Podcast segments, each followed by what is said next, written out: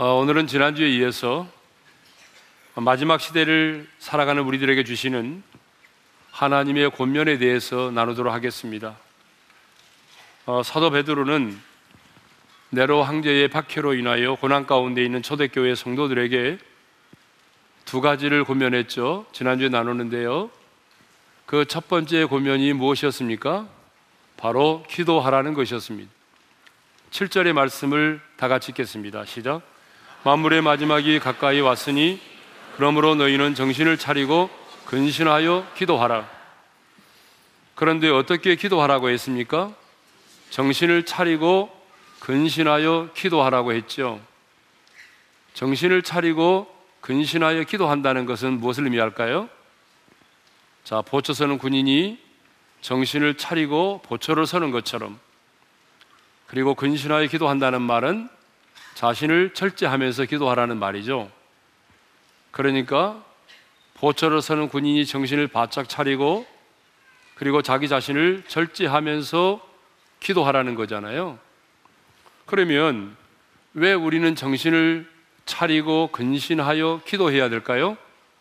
두 가지 이유 때문에 그렇습니다. 그 첫 번째 이유는 뭐예요? 우리의 삶이 영적인 전쟁이기 때문에 그래요. 베드로서 5장 8절의 말씀을 지난주 읽었습니다만은 우리의 원수 대적 마귀가 어떻다고 그랬어요? 두루 다니며 삼킬 자를 찾고 있다고 그랬죠. 이렇게 우리의 삶이 영적인 전쟁이니까 우리도 역시 정신을 차리고 근신하면서 기도해야 된다는 거죠. 두 번째 이유가 있어요. 왜 우리가 정신을 차리고 근신하여 기도를 해야 되느냐 하면은 그렇게 기도하는 자만이 하나님의 사람으로서의 자신의 정체성을 지킬 수가 있고 고난과 핍박을 이길 수가 있기 때문에 그래요. 제가 목회를 하면서 보니까요. 아무리 신앙생활을 오래 했어도 교회 안에서 뭐 장로, 권사, 안수집사 직분을 가지고 있어도요. 지금 깨어서 기도의 무릎을 꿇지 않으면 자신의 정체성이 흔들릴 수밖에 없어요. 그리고 고난 앞에 두려워 떨 수밖에 없어요. 그렇기 때문에 우리는 늘 깨어서 근신하며 기도해야 될 줄로 믿습니다. 두 번째 권면이 뭐였어요? 서로 사랑하라 했죠. 자, 8절의 말씀을 읽겠습니다. 시작. 무엇보다도 뜨겁게 서로 사랑할지니 사랑은 허다한 죄를 덮느니라. 어, 떻게 어떻게 사랑하라고 말하고 있어요? 뜨겁게 사랑하라고 말하고 있어요. 사랑은 뜨거워야 돼요. 뜨겁게 사랑해야 되는데 이 뜨겁게라고 하는 말의 의미가 굉장히 중요했어요. 이 말의 의미는요. 운동선수가 결승선 finish line이 다가오게 되면은 어때요? 온 전심 전력을 다해서 그 결승선을 향하여 달려가는 것처럼 이라는 말이에요. 그러니까 우리는 어떻게 사랑해야 되냐면 시간이 흐르면 흐를수록 나이가 들어가면 더 들어갈수록 내 인생의 종착역이 가까워지면 가까워질수록 더 깊게 열렬히 사랑하라는 거예요. 그런데 사람들은 반대로 하더라고요. 처음에는 불처럼 뜨겁게 사랑하다가도 세월이 지나면 사랑하지, 그렇게 사랑하지 않아요. 그런데 성경이 말하는 사랑은요, 나이가 들어갈수록 세월이 흐를수록 내 인생의 종착역이 가까워질수록 더 뜨겁게 사랑하라는 거죠. 여러분 그렇게 사랑할 수 있기를 바랍니다. 그러면 왜 베드로는 무엇보다도 서로 뜨겁게 사랑하라고 말할까요? 그 이유가 뭐예요? 사랑은 허다한 죄를 덮기 때문이라는 거예요. 사랑의 특징이 뭐예요? 허물을 드러내는 것이 아니라 그 허물을 덮어주고 가려주는 것이 사랑이라는 거죠.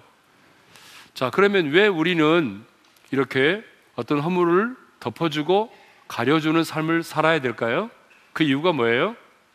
세상의 사람들은 그럴지, 그렇지 못할지라도 저와 여러분만큼은 그렇게 해야 돼요. 그 이유가 뭐냐면 주님이 십자가상에서 흘리신 그 보혈로 주님이 우리의 모든 죄를 덮어주시고 가려주셨기 때문이에요.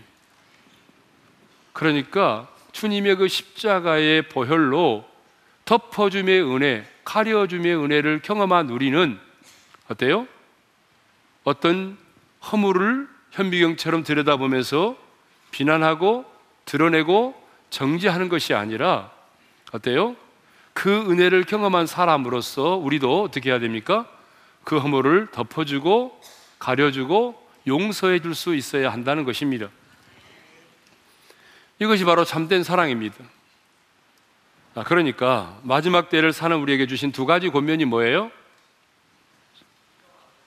한마디로 말하면 기도하라, 사랑하라. 이 말을 한마디로 말하면 이렇게 정의할 수가 있겠죠? 기도로 호흡하고 사랑으로 덮으라. 이렇게 말할 수가 있겠죠? 그런데 이 말씀은요, 결국은 관계가 중요하다는 말이에요. 기도하라는 것은 뭐예요? 하나님과의 관계를 말하잖아요. 그렇죠? 서로 사랑하라는 것은 사람과의 관계를 의미하잖아요.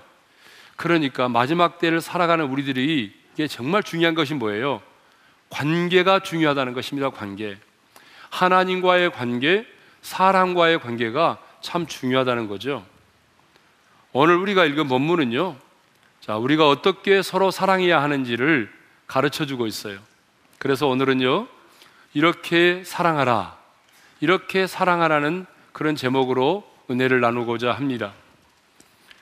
먼저 구절을 보게 되면 먼저 서로 대접하기를 원망 없이 하라고 말하죠. 읽겠습니다. 다 같이요. 서로 대접하기를 원망 없이 하고 자, 왜 베드로는 서로 사랑하라고 말한 다음에 곧 이어서 서로 대접하라고 하는 말을 할까요? 그 이유는요. 대접하는 것이 곧 사랑을 실천하는 구체적인 행위가 되기 때문에 그래요. 자, 여기서 대접한다고 하는 말은요, 헬라어로 필록세노스라고 하는 말인데, 이 말은요, 사랑을 의미하는 필로스와 그리고 나그네를 의미하는 크세노스라고 하는 말의 합성어예요. 그러니까 여러분 대접하라고 하는 말의 의미가 뭐냐 그러면 결국 나그네에게 사랑을 베풀라 그런 말입니다. 그러니까 대접하라고 하는 말의 의미가 뭐예요? 나그네에게 사랑을 베풀라 그런 말이에요. 그래서 공동 번역에서는요, 이 본문을 이렇게 에, 번역을 했더라고요. 한번 읽어볼까요? 다 같이요. 여러분은 모두 나그네들이니 귀찮게 생각하지 말고 서로 극진히 대접하십시오. 이렇게 번역을 하고 있어요. 지금 우리가 뭐 사는 세상은 호텔도 있고, 뭐 여관도 있고, 모텔도 있고, 이런 숙박시설이 많이 있지만은 여러분 고대에는 숙박시설이 별로 없었어요. 또 있다고 할지라도 너무 비싸기 때문에 서민들은 그것을 사용하기가 너무 힘들었던 거죠. 그러므로 그 시대에는 나그네를 대접하는 것이 너무너무 중요했던 거예요. 예수님은 그래서 마태복음 25장 35절에 이렇게 말씀을 하고 있습니다. 다 같이요. 내가 줄일 때에 너희가 먹을 것을 주었고 목마를 때에 마시게 하였고 나그네 되었을 때에 영접하였고 이 말씀을 보게 되면 우리 예수님은요 나그네를 대접하는 일은 곧 자신을 대접하는 것으로 간주하신다고 말씀하세요. 나그네를 대접했잖아요. 그러면 나그네만을 대접하는 것이 아니라 예수님 자신을 대접하는 것으로 여기시겠다는 거예요. 그리고 놀라운 사실은요. 이 마태복음 25장의 말씀을 보게 되면 마지막 날의 심판의 기준이 곧 나그네를 대접하는 것을 가지고 하나님이 심판의 기준으로 삼으시겠다는 거예요. 그러니까 성경은 나그네를 대접하는 것을 이렇게 중요하게 다루고 있다는 거죠. 베드로가 이 편지를 쓸 때에 많은 그리스도인들이 네로 황제의 핍박을 피하여 이리저리 피하여 숨어 지내고 있었습니다. 그리고 그 시대에는요, 사도 바울처럼 여러 지역을 이렇게 순회하면서 복음을 전하는 순회 전도자들이 참 많이 있었어요.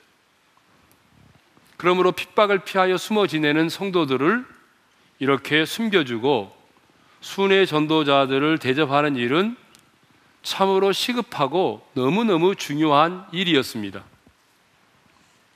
그런데 많은 수많은 그리스도인들이 자기의 집과 가정을 개방하여 그들로 하여금 자신의 집에 머무르게 했습니다.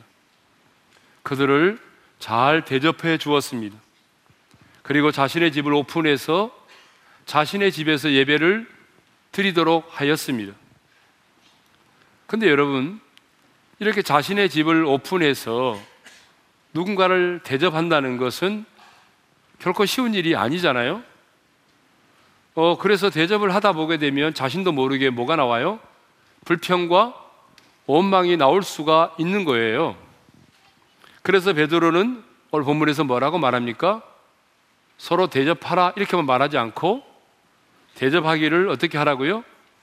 원망 없이 하라고 말하고 있습니다. 그렇죠? 서로 대접하기를 원망 없이 하고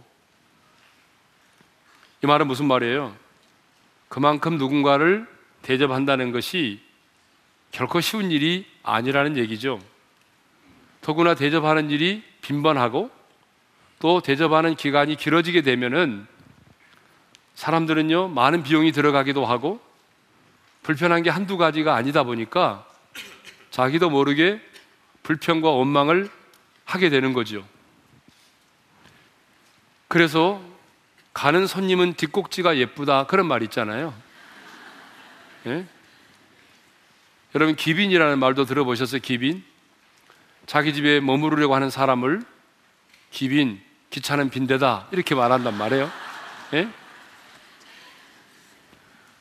여러분 그렇게 귀여운 손녀 손자일지라도 오면은 반갑고 가면 더 반갑다고 말하잖아요. 하지만 사도 베드로는 우리에게 권면합니다. 수고와 비용이 들더라도 힘들고 어렵더라도 원망과 불평으로 대접하지 말고 기쁨과 감사한 마음으로 서로 대접하라고 말하고 있습니다. 그러면 여러분, 왜 우리가 원망 없이 대접을 해야 될까요? 왜 원망 없이 섬겨야 될까요? 두 가지 이유 때문에 그러는데요. 첫 번째 이유는 원망 없이 누군가를 대접하는 것이 그것이 바로 기독교 정신이며 사랑의 실천이기 때문에 그래요. 사랑은 말이 아니잖아요. 사랑의 실천이에요. 또 하나 이유가 있어요. 또 하나 이유가 뭐냐 그러면요. 하나님께서 원망 없이 대접하는 자를 결코 잊지 않으시고 복을 주시겠다고 약속을 하셨기 때문에 그래요. 자, 여러분 마태복음 10장 42절의 말씀을 우리 다 같이 읽도록 하겠습니다. 다 같이요. 이 작은 자 중 하나에게 냉수 한 그릇이라도 주는 자는 내가 진실로 너희에게 이르노니 그 사람이 결탄코 상을 잃지 아니하리라. 여러분, 어린아이 하나에게 냉수 한 그릇 주는 것도요, 우리 하나님이 결코 잊지 않으시고 기억하시고 상을 주시겠다고 약속을 하셨어요. 우리가 성경을 보게 되면 이렇게 누군가를 대접해서 복을 받은 사람들이 진짜 많이 있거든요. 대표적으로 몇 사람만 생각해 볼까요? 아브라함이죠. 아브라함은 부지 중에 천사를 대접을 했잖아요. 그래서 어떤 복을 받았어요? 그 천사로부터 아들을 낳게 되리라고 하는 기쁨의 소식을 듣게 되었잖아요. 그랬죠? 또 리브가는요, 그 아브라함의 늙은 종과 약대를 대접함으로 인해서 이삭을 신랑으로 얻게 되는 축복을 누리게 됐잖아요. 우리가 잘 아는 여호수아 6장에 나오는 기생 라합은 정탐꾼들을 잘 대접함으로 말미암아 여리고성이 함락되었을 때에 그의 온 가족이 구원을 받는 그런 역사를 그런 축복을 받았잖아요. 또 사르밧 과부는요 엘리야 선지자를 잘 대접함으로 가뭄이 끝날 때까지 통의 가루와 병의 기름이 없어지지 않는 축복을 받았습니다. 수넴 여인은요, 엘리사 선지자를 잘 대접함으로 죽었던 자기의 자녀가 살아나는 기적을 경험하게 되지 않았습니까? 이렇게 성경을 보게 되면 여러분 원망 없이 대접하는 사람들이요 다 하나님께서 기억하시고 그들에게 복을 주셨어요. 영국의 존 웨슬리가 이런 말을 했습니다. 우리가 다른 사람을 돕는 동안에 하나님께서는 우리를 돕는다 그랬어요. 여러분 정말 맞는 것 같습니다. 우리가 다른 사람을 도우면 하나님이 우리를 도우십니다. 그렇습니다. 지금 내가 봉사하면요. 누군가를 섬기는 일은 정말 고생이 되는 것처럼 보이고 또 손해가 손해가 되는 것처럼 여겨질 수 있어요. 어, 그렇지만 하나님을 위하여 주님의 몸된 교회를 위해서 여러분이 하신 그 봉사에는 그 섬김에는 결국 그 수고한 봉사에 대하여 하나님께서 복을 주신다는 것이죠. 어, 저는 어린 시절을 아주 시골에서 신앙생활을 했잖아요. 제가 다니던 시골 교회는 목사님들이 와서 목회를 할 때도 있었지만 예전에는요 목사님들이 많지 않아서 신학교를 다니시는 전도사님들이 오셔서 목회를 하실 때가 많았어요. 그러다 보니까 주중에는 안 계시고 주말에만 오셔서 목회를 하시고 사역을 하시고요. 또 어떤 분들은 사모님이 다른 곳에서 일을 하고 계시고 전도사님 홀로 오셔서 교육자 생활을 하실 때가 있었어요. 그런데 저희 어머님이 그 교육자들을 참 잘 섬기셨어요. 지금도 제 기억에 생생하게 남아있는 것들이 있는데요. 그 전도사님이 오시게 되면 추운 겨울에 방이 얼마나 추울까요? 그래서 그때는 연탄도 없을 때니까요. 먼저 시간에 맞추어서 아궁이에 불을 지펴서 방을 따뜻하게 데워드리기도 하고요.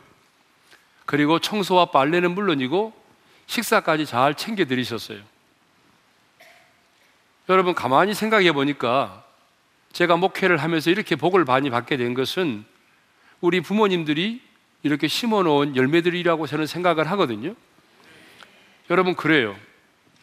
주님의 말씀처럼 내가 누군가를 대접하면 누군가를 섬기면 하나님은 잊지 않으시고 반드시 상을 주신다고 약속하셨어요. 그러니까 여러분, 정말 여러분의 자녀가 잘 되기를 원한다면 자기 중심적인 삶을 살지 말고 여러분, 누군가를 섬기고 봉사하는 삶을 사시기를 바랍니다. 그것을 보고 자라나는 자녀들도 이기주의적인 삶을 살지 아니하고 여러분 섬기면서 봉사하는 삶을 살지 않겠습니까? 그러니까 여러분 이제부터라도 여러분 이기주의적인 삶을 청산하고 여러분 봉사하며 생기는 삶을 사시기를 주님의 이름으로 축원합니다. 자, 10절의 말씀을 보게 되면 선한 청지기 같이 서로 봉사하라고 하는 말씀이 나와요. 10절의 말씀을 우리 다 같이 읽겠습니다. 시작. 각각 은사를 받은 대로 하나님의 여러 가지 은혜를 맡은 선한 청지기 같이 서로 봉사하라. 거기 각각 은사를 받은 대로라는 말씀이 나옵니다. 그렇습니다. 여기 앉아 있는 우리들의 얼굴이 다 다르잖아요. 똑같은 사람 한 명도 없잖아요, 지금. 그런 것처럼 하나님께서요, 우리 한 사람 한 사람에게 각기 다른 은사를 주셨거든요. 만일 하나님이 우리 모두에게 각기 다른 은사를 주시지 아니하고 동일한 은사를 주셨다고 한다면 여러분 어떻게 되었을까요? 이 세상이 얼마나 삭막할까요? 여러분 안 그래요? 이 세상이 얼마나 삭막하겠어요? 뿐만 아니라 여러분 이 교회 공동체가 유기적인 공동체가 될 수가 없어요. 그래서 하나님은요, 이렇게 각각의 얼굴이 다른 것처럼 우리 모두에게 각기 다른 은사를 주셨거든요. 그러면 성경에도 보니까 은사가 다양하잖아요. 뭐 성령께서 주시는 은사도 우리가 보게 되면 지혜와 지식과 영분별의 은사를 가진 사람이 있고요. 방언과 통병과 예언의 은사를 하신 분도 계시고 어떤 분은 믿음과 능력 행함과 병 고치는 은사를 가진 분도 계시고 또 어떤 분은 노래를 참 잘하시는 은사를 가지고 있는 분도 있어요. 여러분 다 노래를 잘하면 어떻게 될까요? 음치도 있어야 되는 거 아니에요? 여러분 이렇게 노래를 잘하는 은사를 가진 사람들이 있어요. 또 요리를 너무 잘하는 은사를 가진 분들도 계시고요. 또 말씀을 잘 가르치는 은사를 가진 분도 계시고요. 또 누군가를 권면하고 위로하는 은사를 가지신 분도 계세요. 그렇죠? 심지어는요 돈을 잘 버는 은사를 가진 분도 계시더라고요. 어떤 분은 돈은 잘 벌지만 관리를 못하는 분이 있는데 돈을 또 관리를 잘 하시는 분도 계세요. 이렇게 하나님께서 우리 각자 각자에게 아주 다양한 은사를 주셨어요. 그러면 왜 하나님께서 우리 모두에게 이렇게 각기 다른 은사를 주셨을까요? 혼자 잘 먹고 잘 입고 부자 되고 잘 살도록 하기 위해서입니까? 아니면 그 달란트 은사를 드러내서 자신을 과시하도록 하기 위해서입니까? 아닙니다, 여러분. 오늘 본문은 분명히 말합니다. 봉사의 삶을 살기 위해서입니다. 할렐루야. 다른 사람의 부족한 부분을 채워주고 주님의 몸된 교회를 잘 섬기도록 하기 위해서 하나님께서 여러분 한 사람 한 사람에게 각기 다른 이런 은사를 주신 것입니다. 그러므로 우리는 은사를 따라서 섬기는 삶을 살아야 할 줄로 믿습니다. 은사를 따라서 서로 봉사하는 삶을 살아야 할 줄로 믿습니다. 그런데 사도 베드로는 서로 봉사하라 이렇게 말하지 아니하고 뭐라고 말합니까?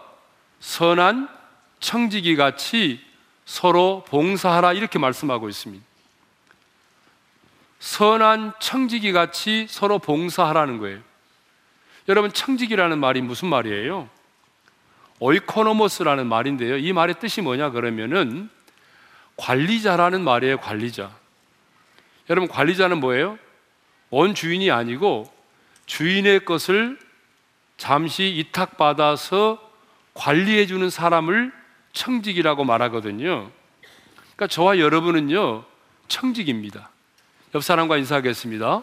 당신은 청직입니다.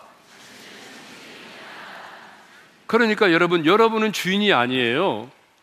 여러분이 어떤 물질을 가지고 있든지 간에 그 물질의 원 주인은 누굴까요? 하나님이세요. 왜 대답이 신찮으세요? 여러분이 수고하고 노력해서 그 물질을 가지고 있지만 그 물질의 원주인은 누구세요? 하나님이세요. 시간도 마찬가지예요. 시간도. 여러분, 시간도 우연히 주어진 것이 아니에요. 시간의 원주인은 하나님이세요. 그 하나님께서 우리에게 물질을 잠깐 맡기셨고요. 시간도 잠깐 맡겨주신 거잖아요. 그러니까 우리는 물질도 시간도 관리를 잘 해야 돼요. 그분이 원하는 대로. 그런데 오늘 본문은요, 물질과 시간만이 아니라 은사도, 은사도 하나님께서 우리에게 주셨다는 거잖아요. 그러니까 우리는 그 은사를 맡은 청지기로서 봉사해야 된다는 거예요. 여러분이 어떤 은사를 가지고 있든지 간에 그 재능을 발휘하기 위해서 얼마나 많은 수고와 노력을 했을지라도 중요한 것은요, 지금 내게 주어진 이 은사의 주인은 하나님이시다라고 하는 사실을 잊어버려서는 안 됩니다. 어떤 사람들은 이 은사를요, 내 것이라고 생각을 해요. 그래서 자기 마음대로, 마음대로 사용하는 사람이 있습니다. 아닙니다. 우리는 내 것이 아니라 내가 아무리 갈고 닦았을지라도 하나님께서 내게 이 은사를 주셨다고 생각하고 하나님의 영광을 위해서 이 달란트를 사용해야 되는 거예요. 그것이 바로 뭐예요? 선한 청지기 같이 서로 봉사하는 것입니다. 그렇습니다. 여러분, 우리는 청직입니다. 여러분이 아무리 어떤 은사를 가지고 있을지라도 여러분의 것이 아닙니다. 하나님이 주신 것입니다. 그러므로 여러분 선한 청지기처럼 서로 봉사하시기를 바랍니다. 은사를 따라서 봉사하시기를 바랍니다. 봉사가 무엇이에요? 이기심에서 벗어나서 다른 사람을 위해 섬김의 삶을 사는 것이 봉사예요.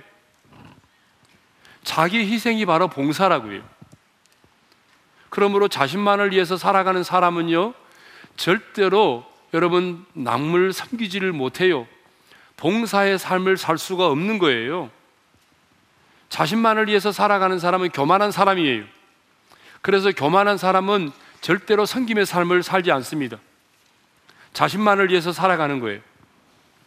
그런데 여러분, 우리는 이제 어떻게 살아야 됩니까? 선한 청지기 같이 서로 봉사하는 삶을 살아야 됩니다. 우리가 사는 세상 곳곳에 여러분의 섬김이 필요한 것이 얼마나 많이 있습니까? 여러분 주변을 둘러보시고 여러분 자신만을 위해 살지 말고 섬기는 자로 살아가시기를 바랍니다. 주님이 피 흘려 세우신 몸된 교회도 마찬가지입니다. 여러분 많은 분들이 섬겨 주시고 있어서 이렇게 우리 교회가 여러분 건강하게 성장하고 있지만 여러분 우리 몸된 교회 곳곳에도 여러분의 많은 섬김이 필요한 거예요. 그러니까 예수 믿고 구원받는 것으로 만족하지 말고 선한 청지기처럼 하나님이 여러분이 주신 그 달란트를 따라서 섬김의 삶을 사시기를 바랍니다. 우리 교회는 지금 주차위원들이 많이 필요하다고 그래요. 그러니까 여러분 주차위원들도 많이 헌신하셔서 힘들지만 자기 희생을 하면서 섬김의 삶을 살아주시기를 주님의 이름으로 축원합니다. 이제는 섬김의 자세에 대해서 살펴보도록 하겠습니다.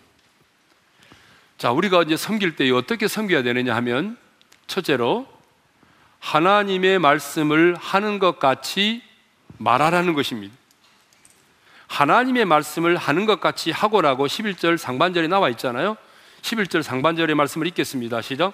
누가 말하려면 하나님의 말씀을 하는 것 같이 하고 자, 우리의 성김에는요.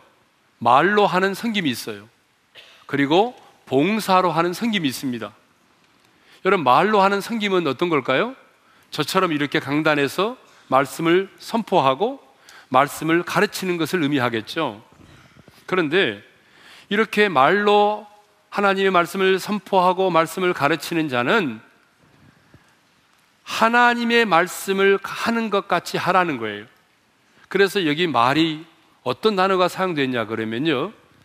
사람들과의 사람들이 흔히 말할 때 사용되는 그 말이라고 하는 단어 랄레이가 아니라 하나님의 말씀을 말할 때 사용되는 로기오라는 단어가 사용되었어요. 그러니까 설교를 하거나 상담을 하거나 권면을 하거나 하나님의 말씀을 가르치는 자는 자신의 의견이나 자신의 사상을 전하려 해서는 안 된다는 거예요. 사람들이 싫어한다고 해서 그 말을 숨기거나 사람들이 듣기 좋아하는 말만을 골라서 해서는 안 된다는 거예요. 하나님으로부터 메시지를 받아서 하나님이 말씀하시는 것처럼 영적인 권위를 가지고 하나님의 말씀을 전해야 한다는 것입니다. 그런데 가끔 보게 되면요. 상황에 따라서 하나님의 말씀이 아닌 내 말을 하는 사람들이 있어요. 허탄한 말로 하나님의 말씀의 권위를 무너뜨리는 사람들이 있어요. 그래서는 안 된다는 얘기죠. 자, 두 번째 자세가 뭐예요? 하나님이 공급하시는 힘으로 봉사하라는 거죠. 자, 11절 비절의 말씀을 읽겠습니다. 다 같이요. 누가 봉사하려면 하나님이 공급하시는 힘으로 하는 것 같이 하라. 자, 봉사 역시 하나님이 공급하시는 힘으로 하라는 거잖아요. 우리가 주님의 몸된 교회를 섬기고 남을 위해 봉사할 때에 내 힘으로만 하려고 하지 말고 하나님이 공급해 주시는 힘으로 하라는 거예요. 그러면 여러분, 왜 우리가 하나님이 공급해 주시는 힘으로 봉사하고 섬김의 삶을 살아야 될까요? 그 이유가 뭐예요? 그 이유는요, 하나님이 공급해 주시는 힘으로 해야 낙심하지 아니하고 포기하지 아니하고 지속적으로 열매를 맺으며 할 수 있다는 거예요. 바울이 이런 말을 했잖아요. 선을 행하다 낙심하지 말지니 이런 말을 했어요. 이 말은 무슨 말입니까? 선을 행하는 일이 참 좋은 일이지만 이렇게 좋은 일을 하다가도 낙심이 될 때가 있다는 얘기예요. 여러분 그렇잖아요. 우리가 누군가를 섬기는 일이 참 좋은 일이고 하나님 보시기에 아름다운 일이지만 그런데 이런 일을 하려고 하면요. 낙심이 되는 때가 있어요. 누군가가 나를 비난하는 사람도 있고요. 또 누군가가 나를 시기하는 사람도 있고요. 그래서 우리가 오랫동안 하지 못하고 그냥 낙심하고요. 그래서 중도에 포기할 때가 있거든요. 그래서 성경은 말합니다. 하나님이 공급해 주시는 힘으로 하라. 아멘. 여러분, 하나님이 주시는, 하나님이 공급해 주시는 힘으로 하셔야 됩니다. 그러면요, 하나님이 공급해 주시는 힘으로 한다는 게 도대체 구체적으로 뭘까요? 저는 이 말씀을 이렇게 묵상합니다. 성령의 능력을 힘, 힘입는 것이다. 성령의 능력을 힘입는 것을 말합니다. 여러분 성경에 보니까 누구든지 그리스도의 영이 없으면 하나님의 사람이 아니라고 그랬잖아요. 그러면 여러분 예수 믿음으로 여러분 안에 성령님이 계심을 믿습니까? 예. 우리 안에 성령님이 계시지 않는다면 하나님의 사람이 아니거든요. 근데 성령님은 우리 연약함을 너무나 잘 알고 계세요. 여러분이 얼마나 쉽게 낙심하고 중간에 포기하고 실족할 수 있는지 너무 잘 아세요. 그래서 성령님이 왜 우리 가운데 오셨나요? 우리의 연약함을 도와주기 위해서 오셨습니다. 그러니까 우리는 우리의 연약함을 도와주기 위해서 오신 그 보혜사 성령님의 능력을 힘입어야 돼요. 그러면 누가 보혜사 성령님의 능력을 힘입던가요? 그냥 단순히 예수만 믿는다고 해서 성령의 능력을 힘입어 살던가요? 아니에요. 아무리 교회를 다녀도요, 성령의 능력을 힘입지 않고 사는 사람 무지하게 많아요. 그러니까 우리가 이제 어떻게 하면 성령의 능력을 힘입을 수 있어요? 성령의 능력을 힘입으려면요, 하나님과 친밀해져야 돼요. 그런데 그 하나님과의 친밀함이 뭘까요? 하나님과의 친밀함이 바로 기도 생활이에요. 그러니까 우리는 기도를 통해서 하나님과 친밀해지고 그 하나님과 친밀함을 통해서 성령의 능력을 힘입어야 됩니다. 저는 우리 어린교회 성도들이 몸된 교회에서 아니 사회 어떤 곳에서 봉사하며 섬길 때에 여러분의 힘이 아닌 기도하여 성령의 능력을 힘입음으로 하나님이 공급해 주시는 힘으로 그 봉사와 섬김의 삶을 사시기를 주님의 이름으로 축원합니다. 그럼 이제 마지막으로 성김의 목적에 대해서 살펴보도록 하겠습니다. 11절 시절의 말씀을 읽겠습니다. 다 같이요. 시작. 이는 범사의 예수 그리스도로 말미암아 하나님이 영광을 받으시게 하려 함이니 그에게 영광과 권능이 세세 무궁하도록 있느니라. 여러분 이 말씀을 보게 되면 우리의 성김의 궁극적인 목적은 그리스도로 말미암아 하나님이 영광을 받으시게 함이라는 것입니다. 왜 우리가 이렇게 자신을 희생하면서까지 섬기는 삶을 살아야 됩니까? 그 이유는 딱 한 가지입니다. 하나님이 영광을 받으시게 하기 위함입니다. 그러면 왜 여러분 하나님이 영광을 받으시기 위해서 우리가 이렇게 봉사와 섬김의 삶을 살아야 될까요? 그 이유를 아셔야 돼요.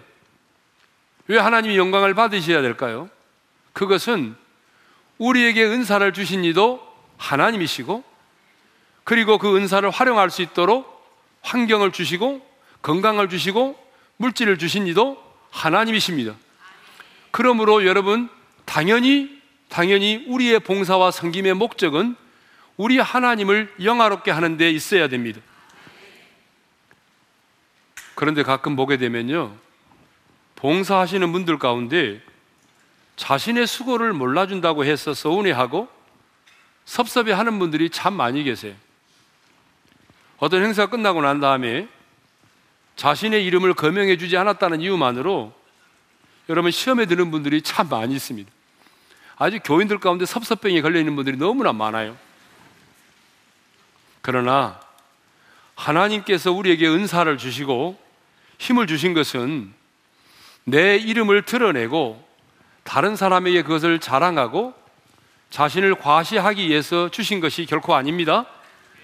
그러므로 우리는요, 이제 어떤 성김을 하든지 어떤 봉사를 할 때에 누군가가 나를 시기하고 누군가가 나를 이해해 주지 아니하고 비난할지라도 그것에 매임을 당하지 말고 오직 하나님의 영광만을 위해서 여러분 성김의 삶을 사시고 봉사할 수 있기를 주님의 이름으로 축원합니다.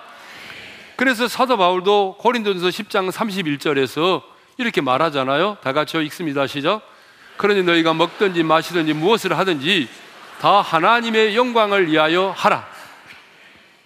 사랑하는 성도 여러분, 더 늙어지기 전에, 더 병들기 전에 지금 있는 것들이 더 사라지기 전에 지금 성김의 삶을 사시기를 바랍니다. 지금 봉사의 삶을 사시기를 바랍니다. 힘이 있을 때 힘을 쓰십시오. 너무 원색적인 말이죠. 그래도 한번 따라서 합시다. 힘이 있을 때 힘을 쓰자. 왜냐하면요, 여러분 지금 힘이 있을 때 누군가를 섬기며 봉사하는 삶을 살아야 돼요. 항상 힘이 있을 것 같아요? 여러분 아니에요. 언젠가는 다리가 후두들 떨리고 여러분 지팡이를 짚고 다녀야 되고 일어나고 싶어도 마음대로 일어나지 못할 때가 온단 말이에요. 지금 하나님께서 주신 것들을 섬기는 일에 사용하지 않는다면 언젠가는 그 모든 것들이 나와는 상관없는 것이 되고 마는 거예요. 그래서 이런 말씀이 있어요. 사용하지 않는 것은 아끼는 것이 아니라 버리는 것이다. 따라서 합시다. 사용하지 않는 것은 지금 사용하지 않는 것은 아끼는 것이 아니라 버리는 것이다. 여러분 믿습니까? 여러분의 힘, 지금 여러분이 가지고 있는 건강, 지금 여러분이 가지고 있는 물질, 지금 사용하지 않으면 아끼는 것이 아니에요. 예, 아끼는 것이 아니라 버리는 거예요. 여러분, 나이가 들어가니까 근육이 막 사라지잖아요. 나이가 들어가면 근육량이 많이 사라지기 때문에 나이가 들어가시는 분들은 근육을 키우는 운동을 하셔야 돼요. 여러분, 근육도요, 가만히 있으면 어떻게 되던가요? 점점 점점 쇠퇴하고 사라지잖아요. 그래서 자꾸 근육을 키우는 운동을 해서 근육을 강화시켜 준단 말이에요. 여러분 마찬가지예요. 우리가 하나님께로부터 너무나 많은 복을 받았고 하나님께서 우리 각 사람에게 달란트를 주시고 재능을 주셨어요. 그런데 그렇게 하나님께서 저와 여러분에게 많은 것을 주셨음에도 불구하고 여러분이 받기만 하고 가지고만 있고 아무것도 하지 않는다고 한다면 반드시 영적으로 병들게 되어 있습니다. 아니, 영적인 내사 상태에 빠지게 되는 거예요. 오스트리아의 유명한 전신, 정신분석학자인 아들러 박사가 있습니다. 이 아들러 박사에게 어느 날 심한 우울증을 앓고 있는 환자가 진료를 받기 위해서 왔어요. 이 박사님은 상담도 해주시고 약도 처방해 보았지만 아무런 차도가 없었어요. 왜 이분에게 이런 우울증이 왔을까 생각해 보니까 이 환자의 경우에는 사람들로부터 많은 사랑과 관심을 받기만 하기 때문에 이런 우울증이 왔다라는 생각이 드는 거예요. 여러분, 받지 못해서 우울증에 걸리는 사람도 있지만, 사랑과 관심을 받지 못해서 우울증에 걸리는 분도 있지만요. 이렇게 과도한 사랑과 관심을 받기만 하는 사람도 우울증에 걸릴 수 있는 거예요. 그래서 이분이 어떻게 하면 이 환자를 치료할 수 있을까를 고민하다가 갑자기 하나님의 말씀이 떠올랐어요. 무슨 말씀이냐면 주는 것보다 받는 것이 복이다. 라고 하는 말씀이 떠올랐어요. 그래서 이렇게 처방했다고 그럽니다. 평소와 똑같이, 약은 평소와 똑같이 처방하지만 앞으로 한 달 동안은 병원에 오지 말고 시설을 찾아가든지 아니면 정말로 당신의 사랑을 필요로 하는 곳에 가서 누군가를 한 달 동안 돕는 일을 하라는 거예요. 여러분, 그런데 어떻게 되었을까요? 여러분, 한 달 후에 이 사람은 다시 그 병원에 오지 않았어요. 왜 그랬을까요? 여러분, 열심히 가서 누군가를 섬기며 그 하나님의 사랑을 흘려보내고 돕는 일을 하다 보니까 여러분, 기쁨을, 잃어버린 기쁨을 찾은 거예요.